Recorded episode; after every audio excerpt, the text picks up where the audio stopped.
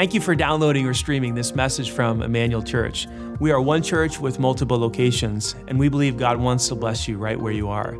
In a few moments, you're going to hear some practical teaching from God's Word that I believe will be inspiring and relevant to your life. First, though, if you haven't yet experienced Emmanuel Live, we encourage you to go to our website, eclife.org, to check out our service times and locations so that you can experience Emmanuel in person or through our online campus. If this message blesses you and you'd like to support the ministry financially, again, you can go to eclife.org and click on the Giving tab and choose Online Campus as your campus. Thanks again for joining us today, and we hope this message will be an encouragement to you on your spiritual journey. Well, good morning, Emmanuel Church. How you feeling today? Is anybody glad that the weather has changed recently, here, eh, recently in central Indiana? Isn't that exciting? You know, the older I get, the, realize, uh, the more I realize I actually like the changes from summer to fall into winter. I used to hate it because I knew winter was coming, but now fall is just so, I don't know. You, can, you, you, you start wearing your oranges. I got my, my orange socks on today. I mean, I just felt real, you know, like pumpkin spice latte ish. Anybody, any, any pumpkin spice fans out there? And just really starting to enjoy fall. We had a fire in our backyard last night. Just such a beautiful evening. Uh, if you're not in the central Indiana, if you're in Sarasota watching right now, uh, we, we oh, feel bad for you because you don't get to experience the, uh, the season changes. But hey, if this is your first time at any one of our locations, our Banta campus, our Franklin campus, our Garfield Park campus, our Seymour campus, if you're watching online or online campus or at any one of our e-microsites here at Greenwood, we want to give you a very special welcome. Can we give it up to all of our first-time guests today? Someone has been inviting you and inviting you, and you finally said yes, and you're here. And so, thank you for attending. We hope that you're going to be blessed by what's going on here today. Uh, and if you're not brand new, welcome back. So good to see you. So excited about today because we are starting a brand new series called Traveling Light. Now, how many of you have ever taken a vacation? You've gone away for six, seven days before, you've gone on a trip somewhere. Raise your hand if you've ever taken a trip, right? When you take a trip like that, maybe not an overnight trip, but a seven day trip, six day trip, you take some luggage with you. Am I right? Yes or no? We, we take a luggage with us. And, and my family is the same way. My wife and I, we, we, we take a, a, a piece of luggage or, or two, uh, most of the time, two, when we do seven days. And there's always this conversation in our house before we go to the airport that my wife has with me. She says hey honey can you kind of check the weight to make sure that i'm under 50 pounds you know? And, and so i kind of pick it up and i guesstimate like oh yeah that feels good. And then as we get closer to the airport a little bit of anxiety builds because you know what if it's not under 50 pounds? Then then you have to like get on the ground and open it up and not that this has ever happened to us. It's never happened but you got to kind of get down on the ground and open it up, and, and, and, and you have to start taking stuff out, kind of like this. You know, you get it down on the ground, and the person says, you can't, I can't check it unless you lighten it by three pounds because you're at 53 or something like that. And now you're down there because you're the husband, right? and you're doing this deal right here, and everybody's looking, you know, at your backside, but what are you gonna do?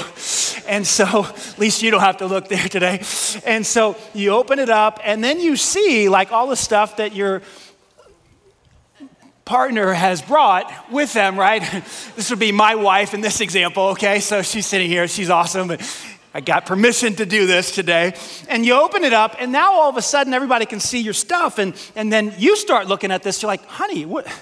Like we're going to Florida. Like, what's what's the boots all about? And there's like big hair stuff, always big hair stuff. I mean, just lots of tools for the trade, you know, and so it's like, okay. And, and then I remember one particular time I opened it up and I saw my wife's Bible and I was like, honey, that thing is enormous. I mean, look how big this thing is.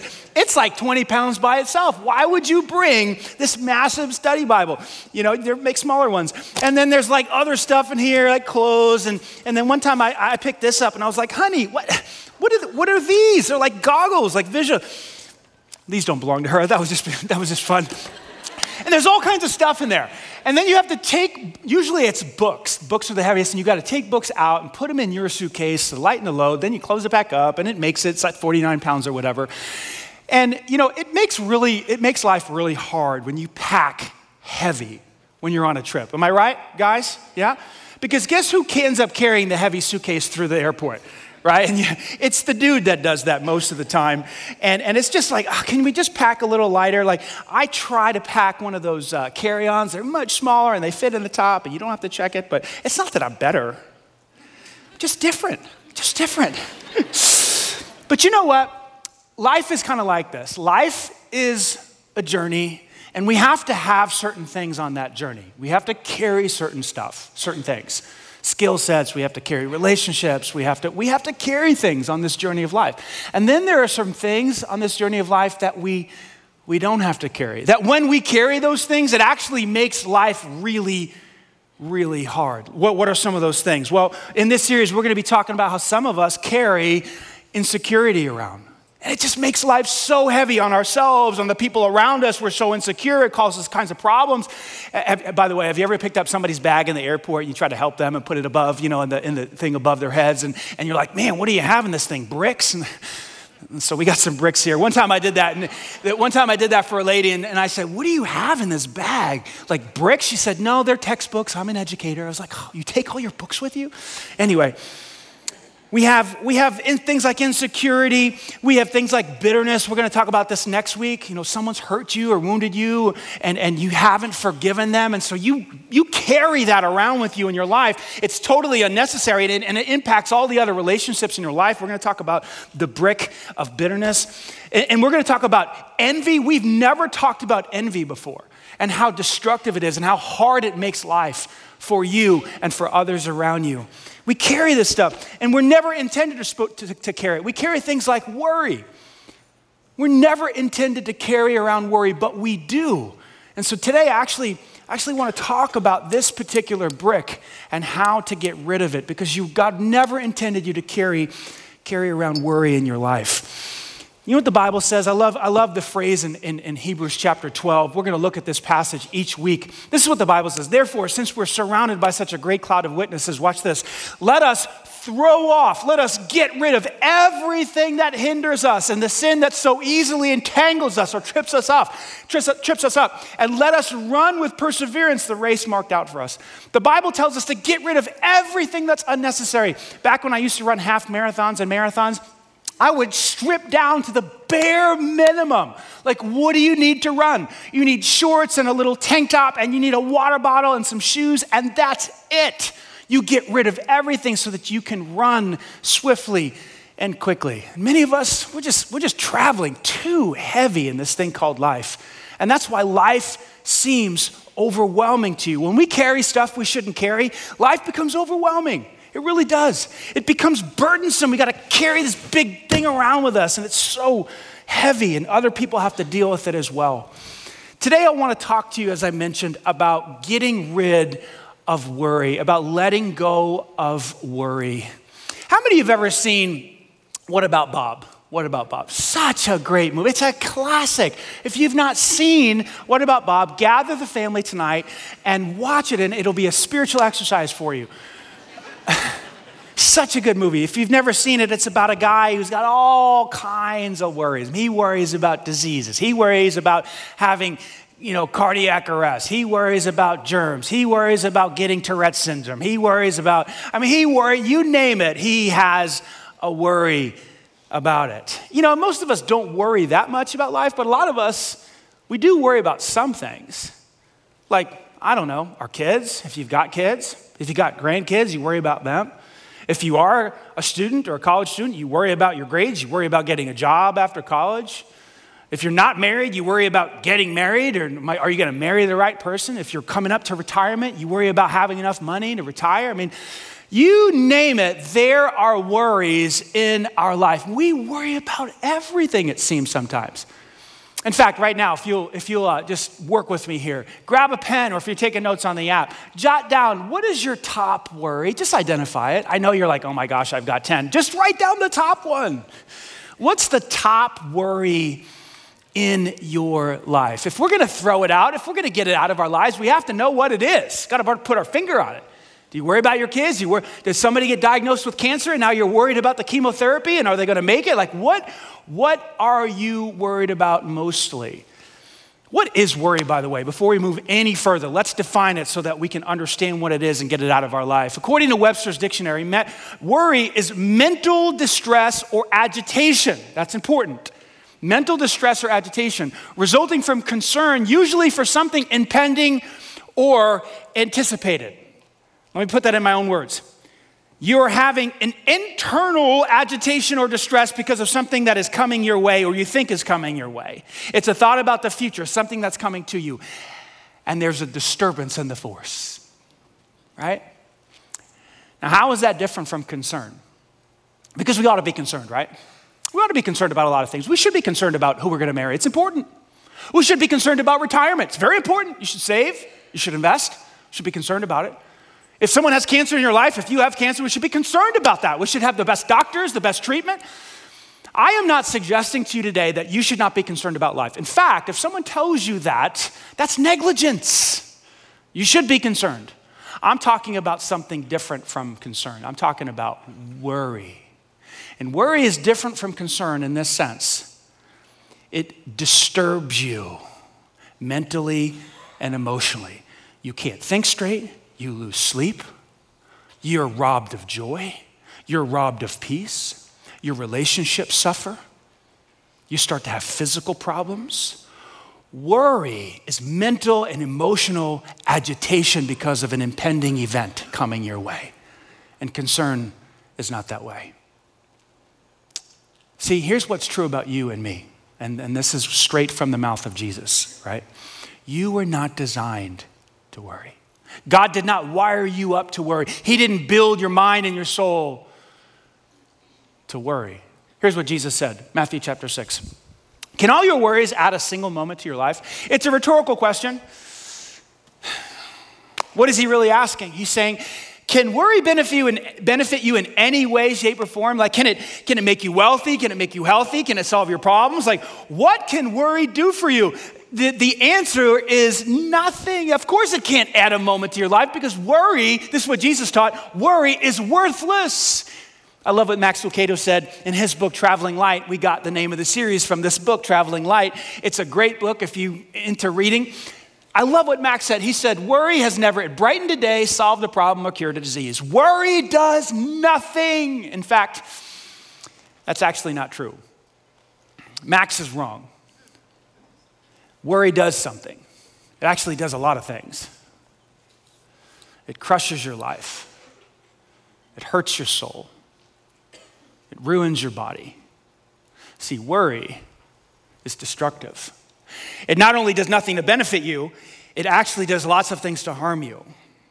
Go home today and just Google negative side effects of excessive worry, and you'll see high blood pressure, heart problems, thyroid problems. You will see migraine headaches, loss of hair, change of color of your hair.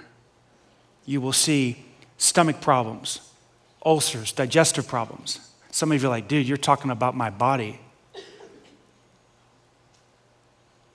Worry causes those. It's been, the science is in, the research has been done. Worry is destructive to our bodies. We weren't designed to handle it. We're not designed to carry it. We got it in our bag, and, and we're never designed to put it in our bag, but, but yet we worry all the time. And it doesn't just hurt us physically, it hurts us emotionally. Have you ever seen a, a happy, joy filled, positive, worried person? Have you ever seen one? They don't exist. Because worry and all the things that go along with worry, they cause a person to shrivel up emotionally. It steals their joy, it steals their happiness. Worry is a joy thief. So, emotionally and physically, it destroys us. And that's why Jesus told us very simply we got to get rid of this stuff.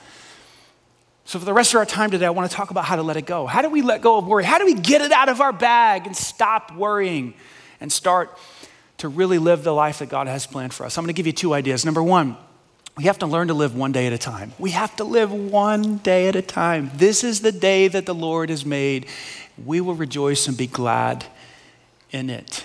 When Jesus gave us his prayer in Matthew chapter 6, some of you can recite it, especially those of you from a Catholic background.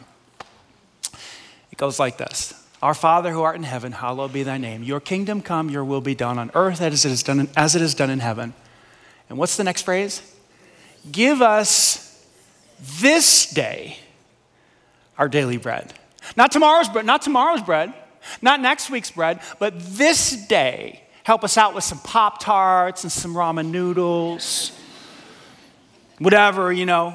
Like this, the prayer it's not just about food, it's about everything. It's about all the provisions that God, like the rent or the or whatever it is. Like this day, God, I want I'm asking you to intervene and I'm asking you to provide and I'm asking for your help. Jesus wanted us to live one day at a time. And in Matthew chapter 6, he gives us these powerful words. He says, So don't worry about tomorrow. Now, what did we say worry was? It was mental agitation or disturbance in our soul because of some anticipated event or something that's coming our way, right? So Jesus addresses that issue. He says, Do not worry about what's coming in the future. Now, you should be concerned about it. There's a difference. Okay, don't be negligent. We should be concerned about what's going on in our world and interest rates and politics and all these different things. He's just saying, don't worry about it. Why? For tomorrow will have its own worries. Today's trouble is enough for today. How many have problems today? you have problems. I got problems. I'd love to share some of them with you if I could. Each day has its own set of troubles and issues. And here how, here's how God has wired you up emotionally, spiritually, psychologically. He's given you the capacity and the strength and the courage and the wisdom to deal with today's issues. But when you try to tackle today's issues and then you add tomorrow's issues and then you add next week's issues and next month's issues and next year's issues and you take all of those future things, which may never happen, 85% of the things we think are going to happen never happen. Hello. When we take all of those future things and then we pile them on top of, of today's 24 hours, we begin to implode. And we destroy our bodies physically, and we destroy our emotions, and we destroy our mind. Worry is destructive. I love the quote from Montaigne, the French philosopher. He said, My life is filled with all kinds of difficulties and trials and troubles most of which have never happened. Isn't that interesting?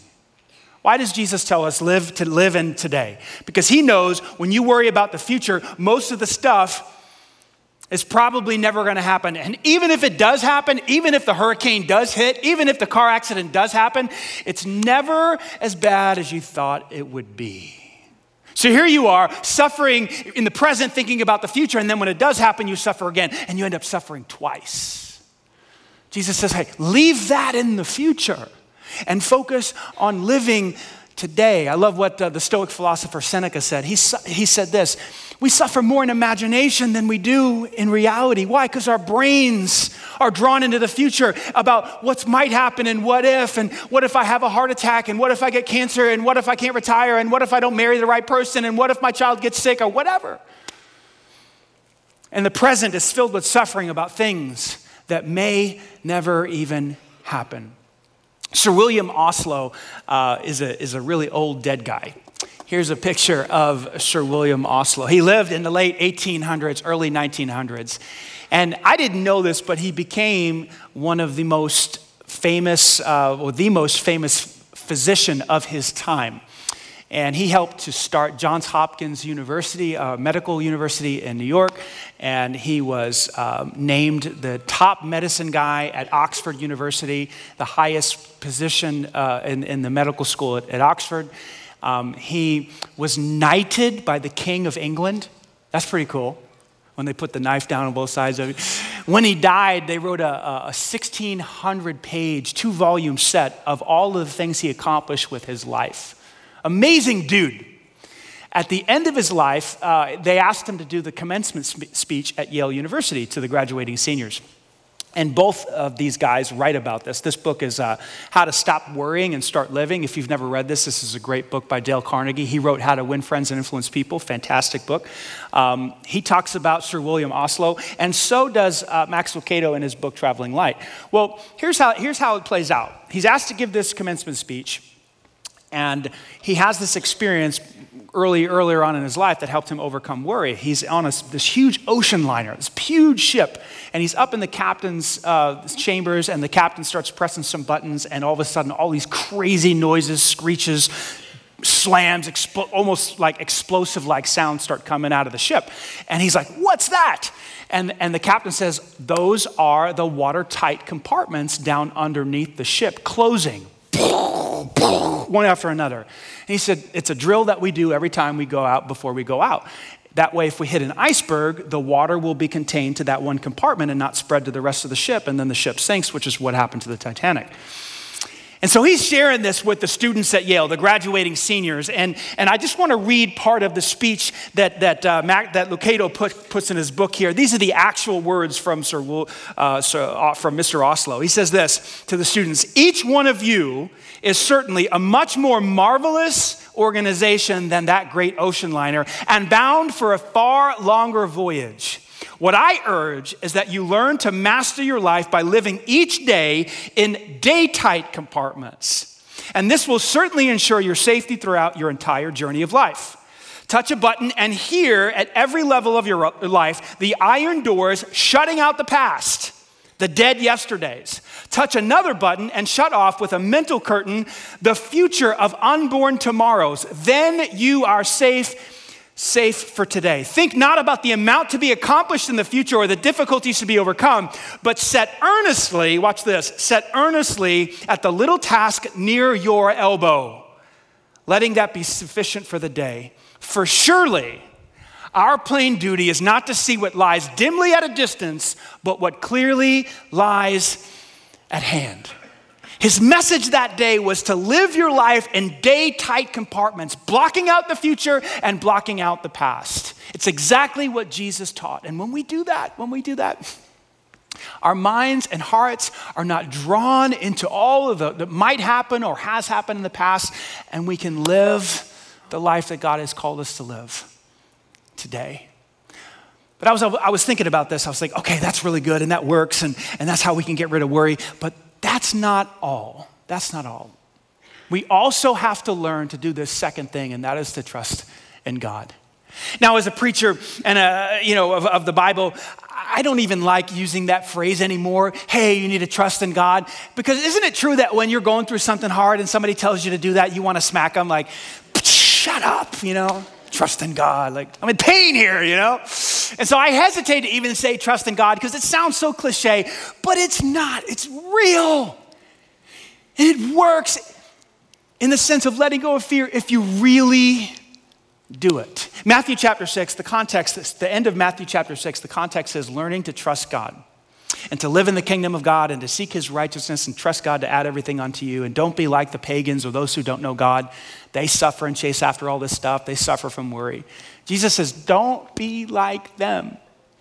In fact, William Barclay is a Bible commentator on Matthew chapter 6, and I was studying what he had to say about this, and this is his perspective on Jesus' words. Worry, Jesus teaches, is essentially distrust in God. People of faith are notorious for this. We say things like, Oh, I trust God to provide, and then we worry about the provision. We say things like, I trust God to protect, and then we worry about the protection. We say things like, I trust that God is good and God is sovereign and God is in control, and then we worry about our circumstances. These are contradictions, yes or no? To say that you believe something and then to not act as if it's true is not to believe it. It's practical atheism. We say a lot of things about how we believe and how we trust, and then we live in a different way. We say things like, I trust that God has forgiven me. I believe He's forgiven me. He's cleansed me of my sins. And then we worry about whether or not God will accept us, whether or not we're going to heaven when we die. That, folks, is a contradiction. And as I was reading through William Barclay's commentary, he starts talking about how what that really is, what worry really is, is sin. That's hard, that's a hard pill to swallow. Worry is sin. Worry at its core is distrusting God. Worry at its core is not believing what God said. Barclay says this. He says, there, are, there may be greater sins than worry, and there are murder, all kinds of terrible things going on in our world. There's, there's greater sins. Worry's not the greatest sin. However, he says, but certainly there is no more disabling sin. And here's what he means by that. When your life is filled with worry, it's impossible for you to connect with God and, and tap into his peace and his joy. It's impossible to, to find happiness and positivity in your life. It's impossible to, to, to stay focused and to be present with the people in your life. It's impossible to, to live the eternal life and the abundant life that Jesus offers you when you're dragging around worry in your luggage, which is exactly why Jesus said we've got to get rid of it. So, in the New Testament, the Apostle Paul t- gives us the exact way to do that. He maps it out for us in a perfect way. It's almost like a math equation. Listen to what Paul says. How do we do it? He says, Don't worry about anything, nothing. Not your kids, not your future, not your retirement, not the disease, not death, not car accidents, not plane crashes, not sharks. Don't worry about anything, he says. Instead, pray about everything. Now, here's what he means by that by prayer, he means trust. It's a synonym. Prayer and trust are a synonym, eh, synonym not cinnamon, a synonym in this context. He's saying, instead of worrying, I want you to take the issue that you're concerned about, you're worried about, I want you to put it on God's back, put it on His shoulders. His shoulders are broad and His shoulders are strong, and He can carry it. Tell God what you need and tell him and thank him for all that he's done. So add some gratitude to this. God, you've been faithful in the past. I appreciate you. You've taken care of me. Here's what's going on right now. I trust you with it. I'm not going to worry about it. I'm going to give it over to you. I'm going to cast this anxiety upon you, and the verse says. When we do that, here's what happens. Then and only then will you experience, and here it is God, say it with me, peace. What is peace? It's serenity, it's calmness, it's the chill factor. Okay? It's like everything's gonna be all right. Remember the song? Don't worry. Be happy. You can actually do that if you talk to God, give him the issue, and then his peace floods your life, and it doesn't make sense. It, pass, it surpasses understanding. Like people won't get it. Like they should be like, hey, you are freaking out. You should be freaking out right now. Why aren't you? Well, I gave it to God. Yeah, but your kid's in jail. I know, I gave it to God. You know? What am I, what am I going to do about it? I put it on his shoulders. And now this peace floods my life and it surpasses all understanding. His peace, it guards my heart and my mind as I live in Christ Jesus. What does it guard against? It guards against worry. It's like a shield against worry in your life. That's how it works. Now, I know some of you are listening in right now and you're paying attention and you're arguing with me in your head, and that's fine because I do that too when I listen to a preacher. Just don't do it out loud. You're saying, Danny, I, have tried that before and it did not work. I've prayed about stuff and I'm still freaking out. I'm still worried. And I, I tried to pray and it didn't work. Let me push back on that gently. Because there's a prerequisite to this math equation. There's some addition, subtraction we need to learn before we can get to the higher stuff. We have to see God accurately if we're going to pray to God and experience His peace. You see, your perception of God is the foundation to this equation. What do I mean? Well, if you see God as detached, unconcerned, ill equipped, incompetent, how can you pray to such a God and experience peace? You can't. Because you're praying to someone who lets hurricanes hit Florida. You're praying to a God who allows head on collisions in the highway and people die. See, there's a lot of evidence out there today that would indicate that God cannot be trusted, that God is not in control. You put on the news and you see all kinds of corruption or evil, murder, And we're processing this stuff all the time. We're like, okay, so all of that's going on, and at the same time, I'm supposed to pray to a God who is all powerful and all knowing and totally sovereign and all love and merciful and hmm. So you got to sort through all that stuff. Now, I've been able to sort through all that stuff because I, have had to in order to keep my mind straight. How does a good sovereign God exist in the midst of a world where hurricanes and, and, and murder and war happen? How does, that, how does that all work together? Well, God is totally sovereign and He's totally good. And He uses evil and tragedy in this world to accomplish His plan. You say, I have a hard time swallowing that pill. Well, think about this. Who did God use to get Jesus to the cross? It says the devil entered into Judas. Judas led Christ to the garden to be betrayed with a kiss, handed over to the Roman guards, and the Roman guards took Jesus to the cross. So God used evil, God used Satan to redeem mankind. Do not tell me that God doesn't use evil to accomplish his plans. See, I've sorted through all this stuff in my head. So I, when I look at stuff like a hurricane or a war or senseless murder or somebody goes into a mall and shoots people, it, it, it, it all fits into this, this, this, this plan that, that, that makes sense. You have to do that. If you're going to pray to such a God and expect peace to come from heaven and guard your heart against worry, this is tough work. My question to you is what's your view of God? Because that determines whether or not you're going to have peace. This is tough work. You got to interpret events correctly, you got to understand the world correctly. Your theology's got to be solid. Otherwise, you're praying to a God who's disinterested, he's incompetent, he's not paying attention, he doesn't care. Look at what he's allowing to go on in the world. Can you pray to such a God and expect peace? No. You have to see God accurately.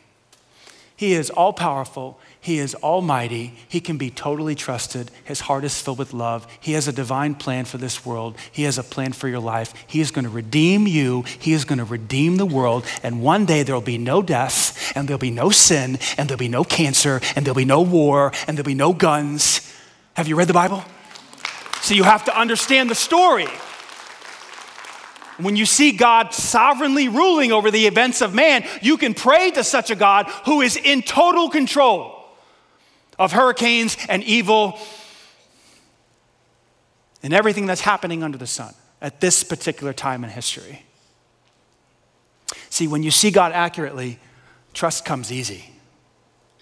When you see Him for what He's truly like, You'll be able to trust him. And then the peace that surpasses all understanding can fill your heart and guard your heart against worry. But not until you see him accurately. The psalmist said in Psalm chapter 46, he said, God is our refuge and strength. These are big words. Refuge is like a castle, an unbreakable castle you cannot get in. He is a solid rock that you can hide in and on top of that, he's a very present help in trouble, in, in time of trouble. Some people believe that God is just out there like a genie in the bottle, and if you rub the lamp right, he shows up. We really don't know when or how he's to show up. We don't even know if he wants to show up. We don't even know if he likes us. You try to pray to a God like that, see if you can have peace. You're not even sure if God likes you. But God says, I'm a refuge and a strength. I am a very present help. Like I'm on my toes waiting for you to call to me so that I can come and help you and provide for you and protect you. That's the God of the Bible. And because of that, remember, when we see God accurately, trust comes easy. Watch this. Look at the next verse. Therefore, because he's a refuge and a strength, and he's a very present help in trouble, therefore we will, say with me, not fear. What happens to worry when you see God accurately and you understand what it is? And you're like, man, God's got this. And even if He doesn't show up, do you remember what Daniel said uh, when they were getting ready to get thrown into the fire? He's like, yeah, We're not going to worship your idol. You can throw us in the fire. We believe God can rescue us. But even if He doesn't, even if we burn up in the flames, we will not worship this idol. See, sometimes He doesn't save, sometimes He doesn't rescue. What happens then? Well, if you understand the story, right? Death is nothing. So many people are afraid to die. What did Paul say about death? What did he say? He said, For me to live is Christ and to die is gain. What is life? 65, 75, 85 years. Come on, you're going to live forever. Do you know how long forever is? Get your brain wrapped around forever. Somebody explained it to me one time like this it's like a mountain of sand, as high as you can go.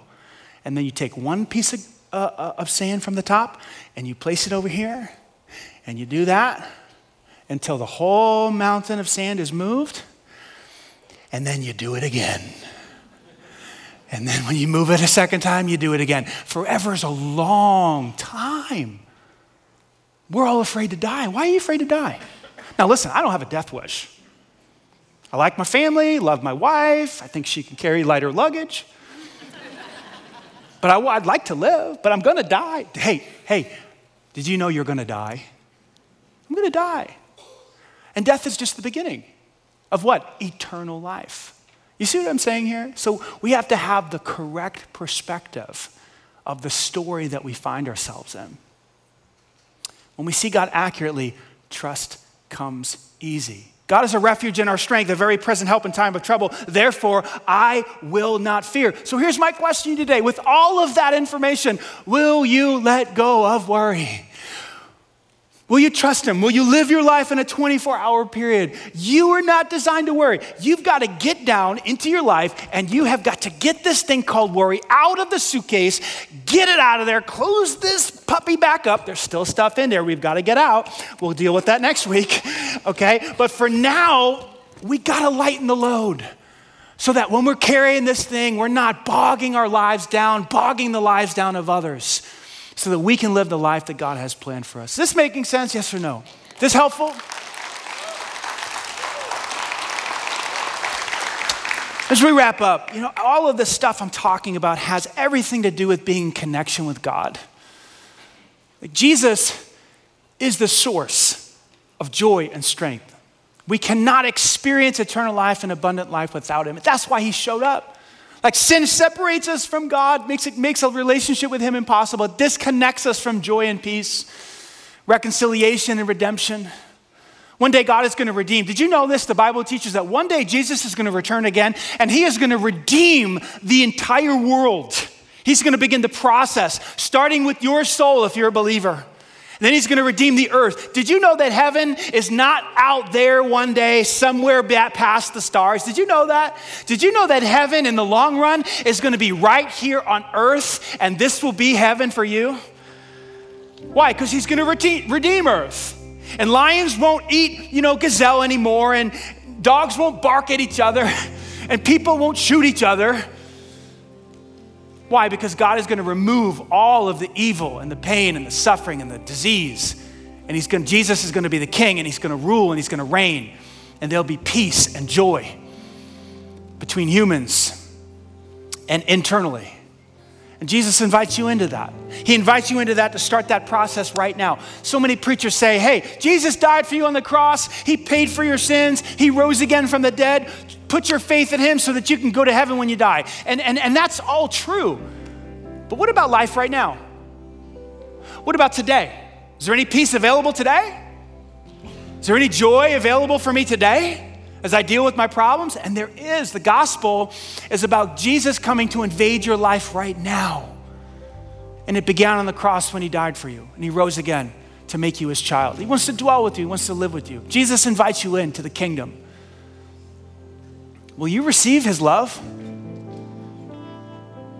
Will you accept his invitation? I'm not talking about religion. I'm not talking about coming to church. This is fun. This is cool. This is great. We sing some songs. We hear a message. I'm talking about your life. your parenting and your everyday grind with your with your wife or husband i'm talking about living with your in-laws and doing you know going to work and is there any joy or peace or meaning or purpose in all of that yes there is is jesus coming to live with you right now and so if you'd like to accept that invitation i'm going to just say a quick prayer it's a prayer of faith it's a prayer a child can pray take these words make it your own make turn it into your own prayer reach out to god Ask Jesus to forgive you of your sins and make you his child. Will you pray with me? Just say this, just, just say this to it. Dear Jesus, I accept. I accept the invitation into life. To live with you, to dwell with you, to talk with you, to walk with you.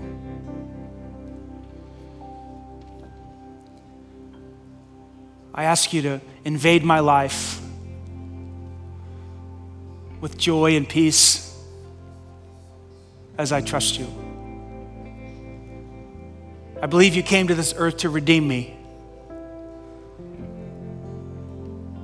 To die in my place, yes, but to invite me into true life. Wash me clean, cleanse me from my sin. I ask you to be my Savior. Teach me as your student.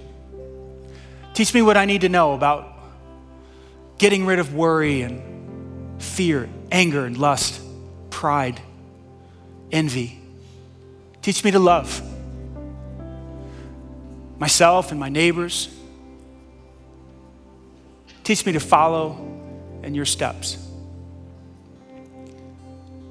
I'm stepping into your plan for redemption. I pray this in Jesus' name. Amen. Well, if you just prayed that prayer, we want to rejoice with you, church. Amen.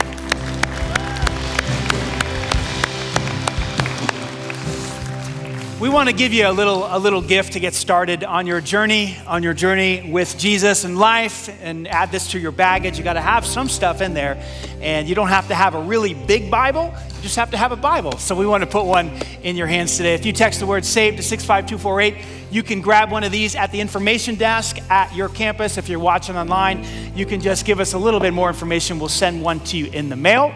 And there's also some information here about getting in a small group and a coffee cup to say congratulations uh, for trusting in Christ today. Can we give the Lord a hand one more time?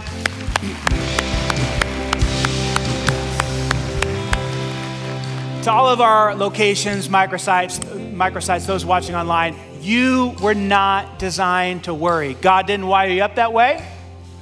When you worry, it crushes your body, it crushes your soul. You have to let it go. Live your life in day tight compartments, 24 hours at a time, and trust God with the stuff that you're worrying about. I hope that you'll take what you've heard today and put it into practice. Let's pray and then we'll hand things off to the local teams. God, we love you. Jesus, thank you for the instruction you gave us. You, you, told us, can, can we add a single moment to our life by worrying? You tell us not to worry about tomorrow because tomorrow has its own issues. You tell us to live in the moment. So help us to do that.